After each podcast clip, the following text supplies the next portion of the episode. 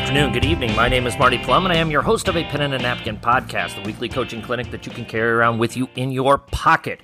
Welcome to Foundation Friday number 90. And this week we are going to talk about organizing and running a youth basketball tournament. Uh, this past weekend, we just had our first youth tournament in our community.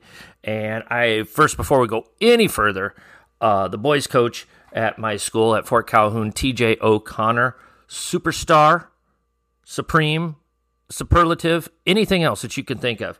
Uh, TJ was absolutely awesome with putting together this tournament and and deserves the lion's share of credit uh, with uh, just getting everything ready to go.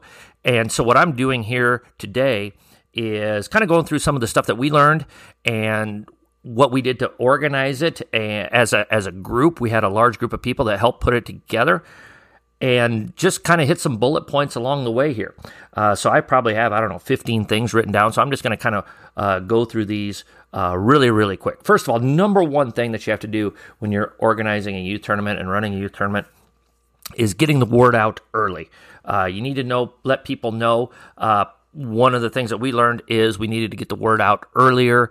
And so we plan on doing that for next year. You need to make it affordable. You need to get teams in the door. And if you put your price too high, they're just simply going to go somewhere else. Uh, for us, we put ours at $150 for three games, and it worked out really, really well. I think it's important that you have a mission for your tournament. For our tournament this past weekend, obviously it's the second full weekend in November. So we told the folks that were interested in our tournament that it was going to be all about reps and just playing and not worrying necessarily about wins and losses. And yeah, we played it out into first and second place and that type of thing, but just an opportunity to play and just get some reps in for your teams. Big key and I thought these folks did an awesome job for us this weekend. Hire great officials. If you have great officials, usually the tournament seems to go really, really well. And we were really, really lucky. We had a couple of people that we connected with in Omaha, and they brought up great officials to us in our community, and they did a terrific job. But if you're going to spend money on anything, it's got to be on great officials. Uh, along with keeping it affordable for teams to get in, keep your gate prices affordable. I know some of these AAU events, it's it's fifteen dollars a day, seventeen dollars a day, and all weekend pass. You know, you're going to get more out of it, and you're going to get teams back a lot easier if you just keep the price down. And for us, that worked out really, really well. I thought our group of people up at uh, Fort Calhoun did a great job we, we had a we took our two basketball committees, our boys basketball committee and our girls basketball youth committee, and we essentially worked together on it. And we delegated to people's strengths. We uh, had people do what they were good at. And that came from recruiting teams to organizing volunteers to getting gyms set up uh, to getting concessions taken care of. All of those things we delegated to people's strengths. And so find a, a good number of people that you trust and delegate to their strengths. When you get your teams in, be be willing to be really flexible with scheduling. You want to bring those teams in, and if they need some accommodations, then then do it. Then do it. Then get them in. Now, there's you know obviously times where you can only accommodate to, to you know so much, but accommodate and help those teams get the schedule that they want to the best of your ability. That's another thing we learned. Um, get your volunteers lined up early.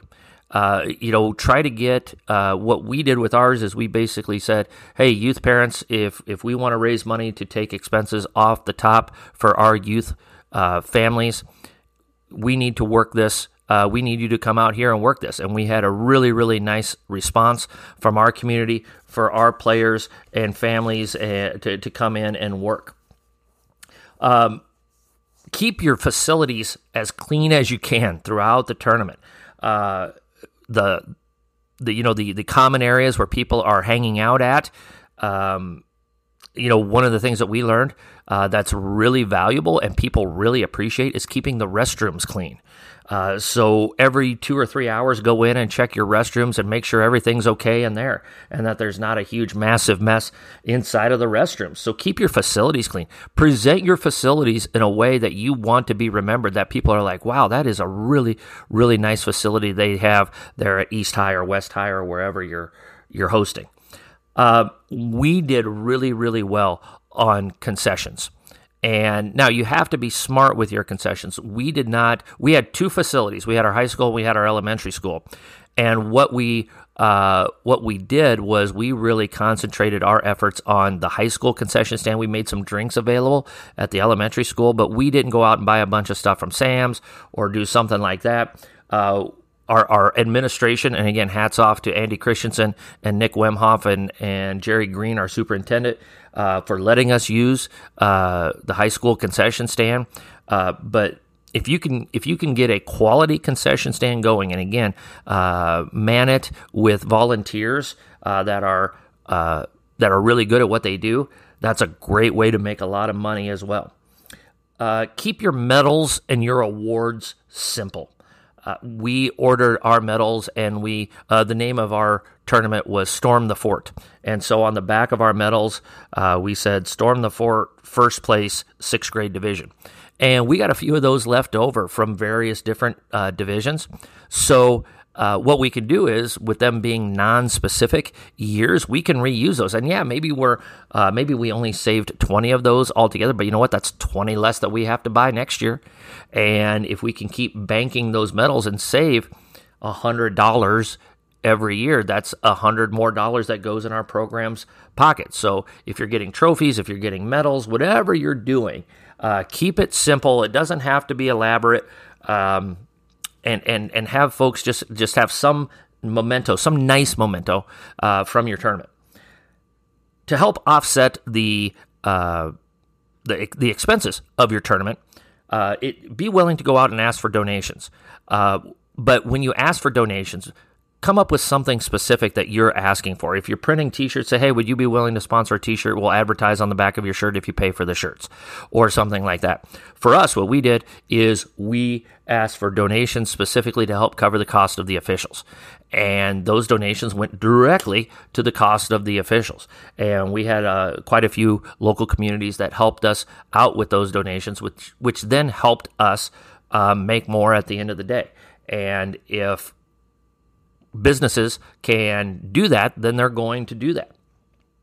Have an attitude, uh, or I'm sorry, uh, another big thing you can do man your score benches with volunteers. Have adults or high school players take care of the, the clock, uh, the scoreboard, the the score sheet, keeping track of fouls, so forth and so on. Uh, there's so many times and we've all been there. You go to a team camp, you go to this. Uh, hey, we need a parent for you. We need one parent from each team to run the clock and the scorebook. And most parents, not all, but but a lot of parents, come to the games because they just want to watch their kid play. They don't want to do any more work. They work Monday through Friday. They don't want to work on Saturday and Sunday, especially when they're out here watching their kid play. They just want to watch their kid play.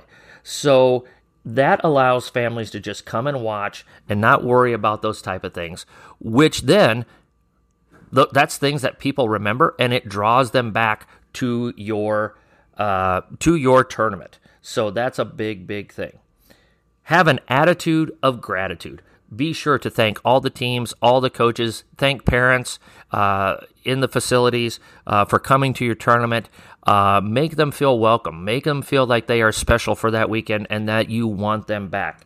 And you know the last point of all of this is the goal that you need to have is to get them come back, get your get those teams that are at your tournament this year to come back for next year, and to have them bring other teams with them. If you can do that, then you have achieved your goal. Uh, we had a nice turnout this year for our first year. We hope to have more teams there next year. That is our that is our goal, And, and I really think we got a great chance of doing that because we've got great facilities in our community. We've got great community support. Now that we've pulled this off and the community sees how positive of an event it can be, I really think that we've got a chance to have this escalate to another level next year. So these are some things that we learned uh, along the way. Um, oh, one other thing have a monitor, have a monitor on your committee, uh, committee on every floor. Uh, have them talking to officials. Have them you know, uh, have them there to say, hey, you know, do you need something? What do you think of that? How's this coach treating you? Is everything good? Uh, it makes the officials feel good. You're there watching the game just in case uh, you have a parent chirping too much and you can keep an eye on them, so forth and so on. There's a lot of things that you can do there. Um, so, you know, get those monitors on those floors as well. And again, the goal of all of these bullet points that I've thrown out there get those teams to come back and then have them bring other teams with them and spread the word that you're running a really, really good youth tournament. So, again, I personally want to thank all the folks that helped us out with ours. Again, TJ O'Connor, our boys coach at Fort Calhoun, rock star. He just absolutely uh, nailed this whole thing and did a terrific job. He carried. Uh, a lot of work with this and and deservedly so he he deserves a lot of credit for what we did up there at Fort Calhoun last weekend but these are the things that we learned uh, if you've got something you'd like to share, feel free to share it with us uh, here on the Twitter handle at a pen and a napkin. If you have any questions, comments, suggestions, or ideas, email me at a, or a pen and a napkin at gmail.com. Coaches, as always, let's be sure to hone our craft one day at a time.